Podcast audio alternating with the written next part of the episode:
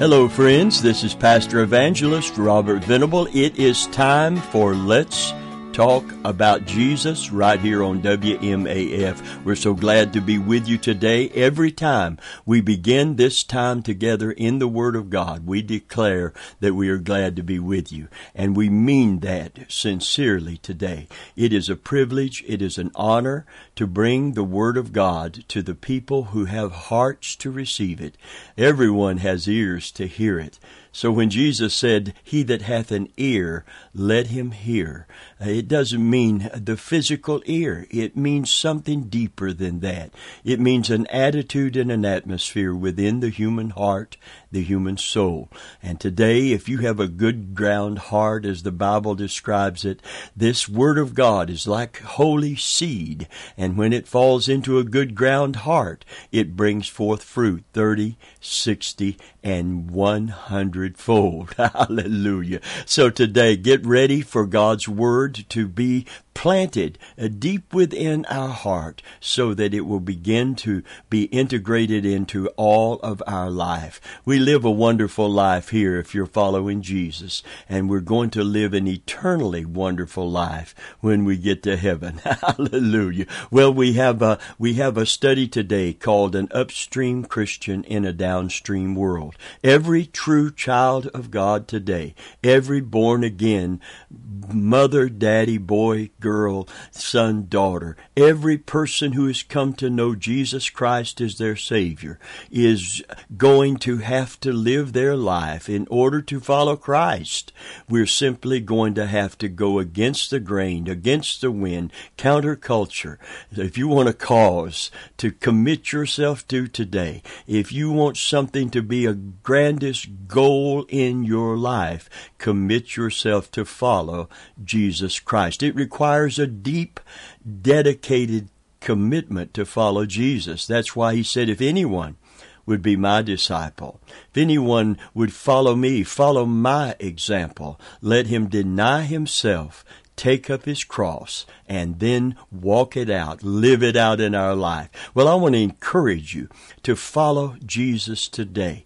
Uh, we should be called followers of Christ. Hallelujah. Therefore, an upstream Christian in a downstream world. I hope this excites you today. I hope a new passion uh, to flesh out and live out uh, an authentic Christian life, a life that is not sinless, but a life that is not dominated, domineered by the devil, a life that is not marked by un, unconfessed, unconvicted sin, uh, but a life that is marked by a diligence and a dedication and a devotion to Jesus Christ today. Hallelujah. Oh, friend of mine, I want you to know there's victory for God's people, and I want to read from Psalm 2 once again on the subject, up upstream Christian in a downstream world.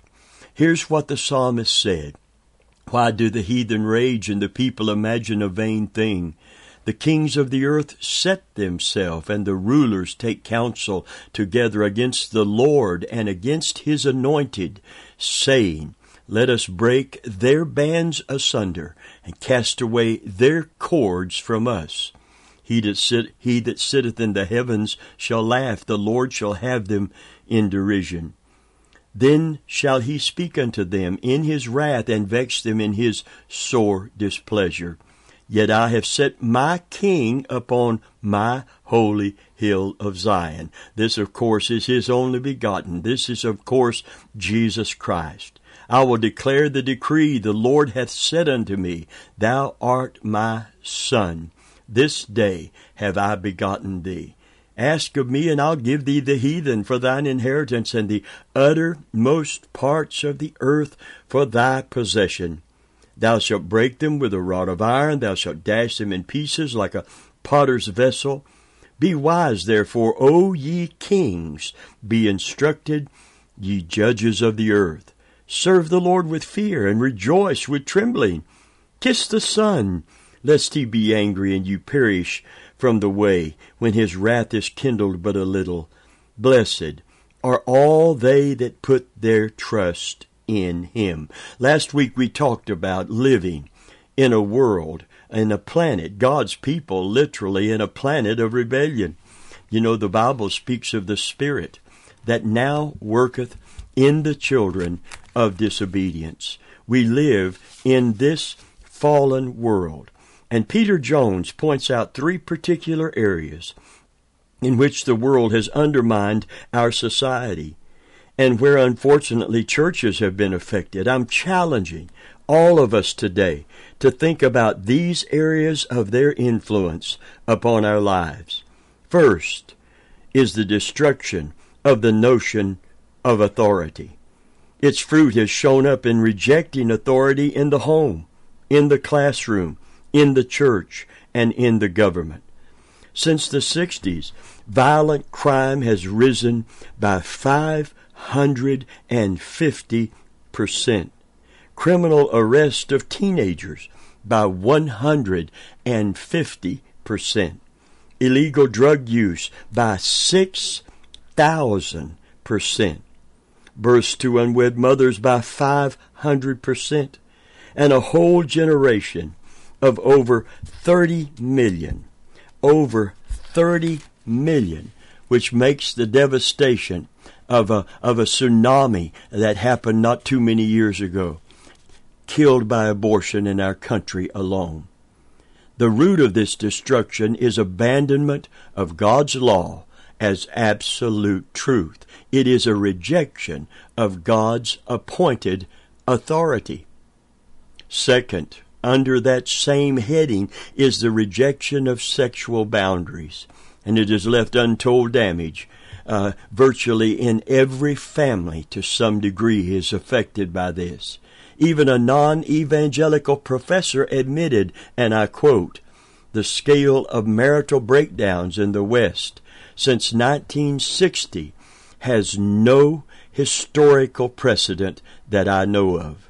There has been nothing like it for the last 2,000 years, and probably longer. And this was Professor Stone of Princeton University. This is not some uh, passionate preacher trying to prove a point and, and exaggerating. This is a, a secular professor at Princeton. Infidelity within the church rivals that of the world. We cannot soak up hours of sexual immorality on television and in movies and on the internet and not be affected by it. Third is the destruction of traditional piety. The destruction of traditional piety. Napoleon III said, and I quote, one never really destroys a thing until one has replaced it. In other words, the world's agenda has been to replace the piety of holy people by painting them as bigoted, small minded, and intolerant in the early days of the church, we used to have an, an older retired pastor from California that visited with us occasionally on Sunday nights. On one occasion, I preached on personal holiness. After the service, he commented, It is rare that I hear anything on holiness nowadays. The reason, of course, is that the messages on holiness make us uncomfortable because it's the one thing that still will not fit into the world's mold. And yet holiness is one of the marks of Christ's disciples. It is the message that the world has consistently rejected through the centuries. L- listen to what they said in Psalm 2. Let us tear their fetters apart and cast away their cords from us. This gospel stuff is stifling to me. Why? Can you believe that God would restrain my desires by His law? How dare the Bible claim there's no way but Christ's way for eternity? You can hear Satan sneering at God in our society. Another concerned pastor uh, literally uh, uh, talked about this and and with with a concerned heart. And I don't want to be so negative today. I want to get to the good stuff. But, and, and maybe I'll just leave that for another time. Uh, listen, there's a defiant rejection of God's kingdom. In verse 3 of our text, it said, Let us tear their fetters apart and cast away their cords from us. Humanity defiantly rejects the thought of God's kingdom and the rule of His Son, the rule of Christ in your life or in anyone's life. Once we repent of our sins, receive Him as our Lord and Savior, we accept His rule in our life. And when we do, the kingdom of God comes within us. For the King is now able to rule within us. The moral teaching found in God's law is construed as bondage instead of freedom to so many. The gospel message, with its call to repent of sin and to commit to Christ as your only King, cramps the desires and passions of men and women who are in rebellion against God. Remember, the Bible called it the Spirit that now worketh in the children of disobedience rebellion and disobedience mark the people under the influence of the God of this world. And God, through Jesus Christ, has set us free to walk in the newness of life. Listen to Ephesians 2. Thank God we're getting to something positive. This, this is such a negative thing we're having to deal with, but we must not we must not circumvent the issue that is before us today is who are we bowing to? Who are we going to serve? Bob Dylan wrote a song some time ago. You gotta serve somebody when he had a brush with Christianity. he said you might be a, a socialite with a long string of pearls. You might own banks. You might even own tanks. But you gotta serve somebody. It might be the devil or it might be the Lord, but you've got to serve somebody. Everybody is serving somebody. Hallelujah. Friend, friend of mine, I'm so glad to be a servant of the Most High God. I'm glad to be a follower of Jesus Christ today.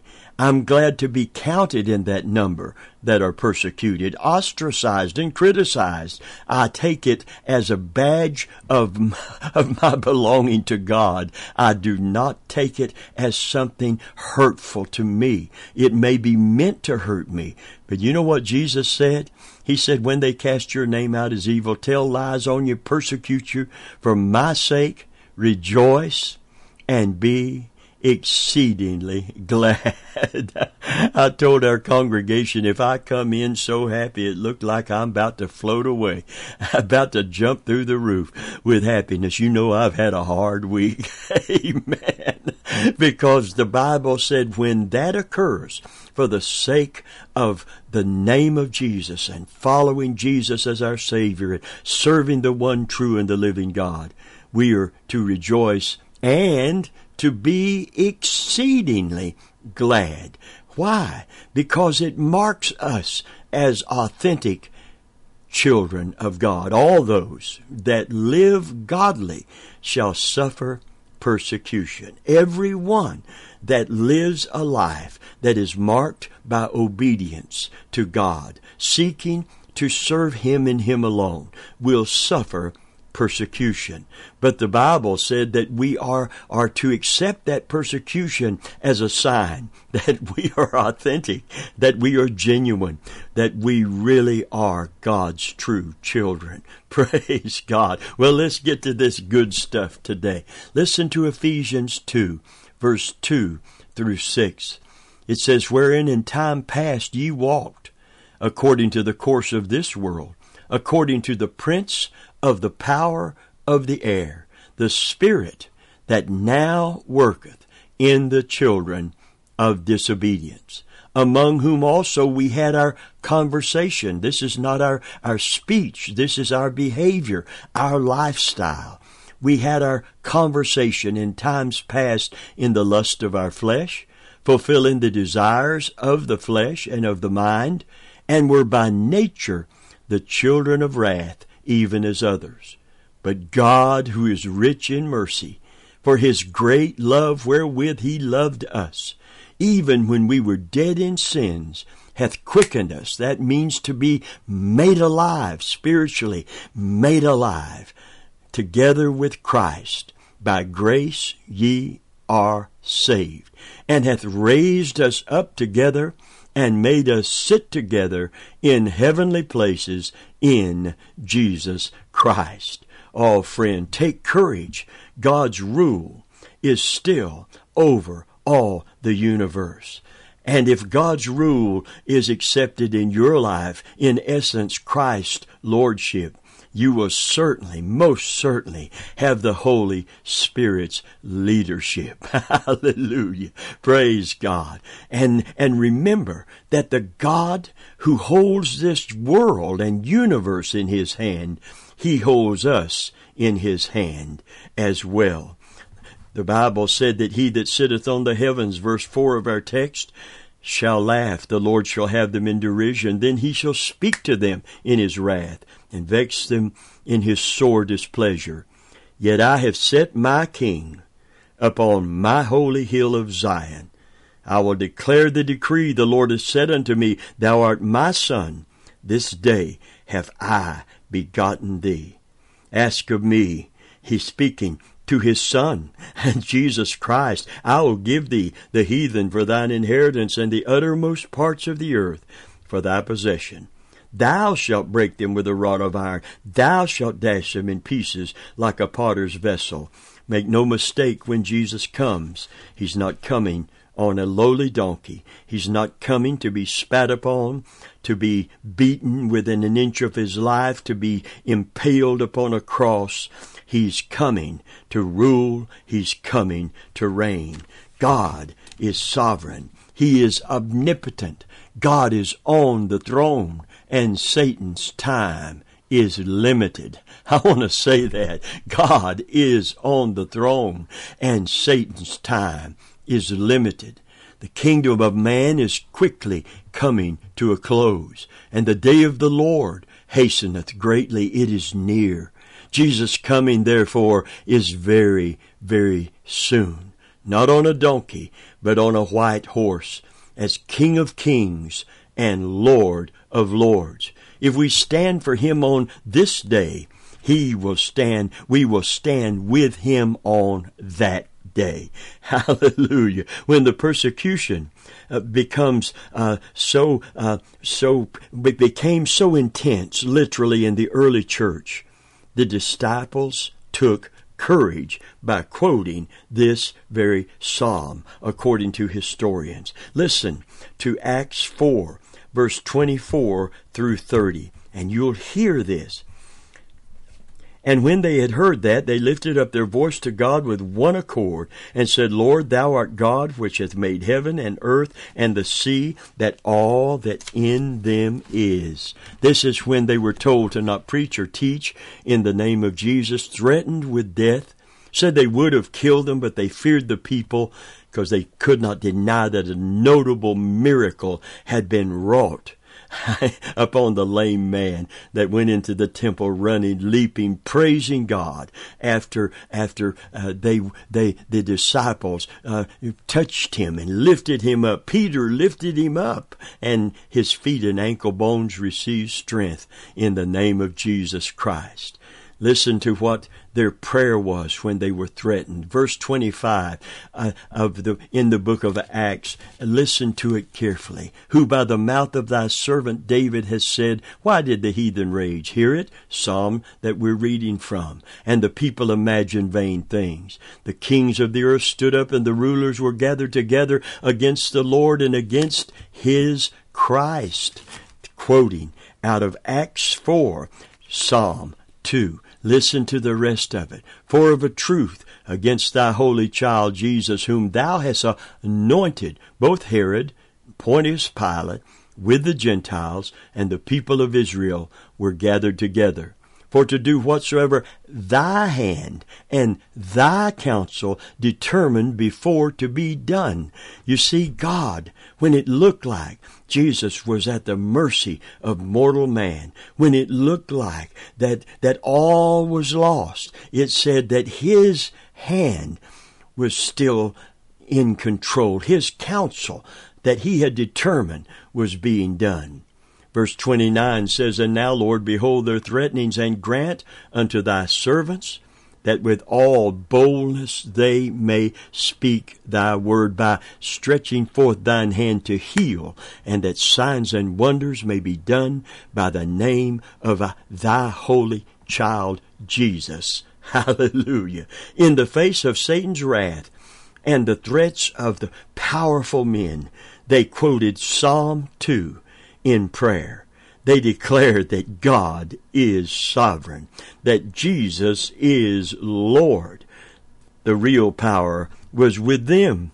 They boldly proclaimed that Jesus is Lord. Hallelujah. Look what happened next in verse 31. And when they had prayed that prayer, that prayer, not just prayed, but prayed, incorporating the Word of God and the truth of God about the sovereignty of God and His Son, Jesus Christ. And when they had prayed, the place was shaken where they were assembled together. They were all filled with the Holy Ghost, and they spake the Word of God with boldness. And the multitude of them that believed were one heart and one soul. Neither said any of them that had aught of the things which he possessed was his own, but they had all things in common, and with great power gave the apostles witness of the resurrection of the Lord Jesus, and great grace was upon them all. With great power gave the apostles witness of the resurrection of Jesus. Hallelujah. And great grace was upon them all. You know, sometimes when we're weak, instead of confessing how weak we are, we need to declare how great God is and how much how how sufficient his grace is oh there are things that just to think of it just to think of it overwhelms me there are conditions and circumstances that the mere thought of it uh, would make me go weak. Uh, I would just rather run away, go away, go live an anonymous life somewhere than continue to take the persecutions and the repercussions of declaring Jesus to be Lord like he truly is, and Christ to be the only way to God, and God, Jehovah, being the only true God. Oh, friend of mine, that will not make you win a popularity contest. It will put you into a category uh, that you may not like to be. So if you want the praise of men more than the praise of God, oh, friend of mine, that's mentioned in Scripture. It said many of those religionists of that day, part of the Sanhedrin, the highest order of the priest and priesthood. Many of them, when they knew him, when they clearly understood he is truly the Son of God, he is truly the Messiah, they knew him, but they would not confess him, for they loved the praise of men more than the praise of God. You know, when, when Christ called the Apostle Paul to ministry, the Bible said he delivered him from men. He delivered him from men. And you know, I, I thought about that. Paul was a member of that religious ruling body called the Sanhedrin. And he had a high ranking authority in that religious organization and hierarchy that didn't even recognize Jesus when he came to them. They were so blinded by their own religion that they didn't have any true relationship with God, or they would have knew Christ when he came. The apostle Paul said, if any man have a reason, he's talking about his religious credentials to boast. He said, I more. I'm a Jew of the Jews. I was circumcised the eighth day according to the law. I'm of the tribe of Benjamin. And concerning the law, he said, I am blameless. But he went on further in his epistles to say, the things that I once counted gain to me, I count them as but dung, that I might know Christ. Hallelujah. Praise God. He laid all of that aside and he took the, the repercussions of following Jesus in stride and counted it as a badge of honor. Glory to God. You know, Jesus said, Marvel not if the world hate you. It hated me before it hated you, dear friend. Amen. He said, don't be astounded or astonished at the way they're going to treat you for following me. But he went on to say, if the world, if you were of the world, you see how this marks us as his authentic followers? If you were of the world, the world would love its own. But ye are not of the world. I hear some of you saying, dun, dun, dun, dun, dun, dun, dun. You're in the twilight zone. Not of this world. Yes, the Bible says not only are we not of this world, we are pilgrims and strangers here. We are aliens here. We, our, our citizenship is in heaven. It's in another place. It's on another planet. Hallelujah. Praise God and thank God for it. Thank God for it. That's what Jesus prayed in John 17. He said, Father, I don't pray that you take them out of the world. You know why? Because we're the light of the world and we're the salt of the earth. We're God's luminaries in a sin darkened world. We declare through our, our words, our testimony, and the testimony of our life that there is a true and living God, and there is a Savior and a sovereign King, and His name is Jesus Christ, whom He hath sent. Praise God. Oh, friend of mine, it says that we are in the world, but we are not of the world. So, Father, don't take them out of the world, but keep them from the evil one. Hallelujah. I believe God is raising up men and women who will proclaim His word with boldness, a generation of true believers who will unflinchingly follow Jesus Christ. And I might add unapologetically, the true church is marked by obedience. Hallelujah. We bow our hearts. We sometimes struggle with our weak flesh. we may have to drag it along into obedience, but in our heart of hearts, Jesus is our sovereign and Jesus is our Savior. Make no mistake about it. The devil is the rebel angel of heaven, and he is the spirit that is influencing all the children of disobedience. But we are not of the world. We are of God. Hallelujah. And God has called us to follow Him by following His Son and our Savior, Jesus Christ, today. Today, if you don't know Jesus, if you don't know Jesus, but you know you need a Savior, you know that you're not ready to stand before God. If Christ came today or if you drew your last breath today, you're not ready to answer to God. And you know the spirit of this world has entered your heart through disobedience and caused you to disobey. Friend of mine, I challenge you today. I call you today in His behalf. Repent of your sin. Just as you are, with all your hang-ups and habits and the past, come to Christ.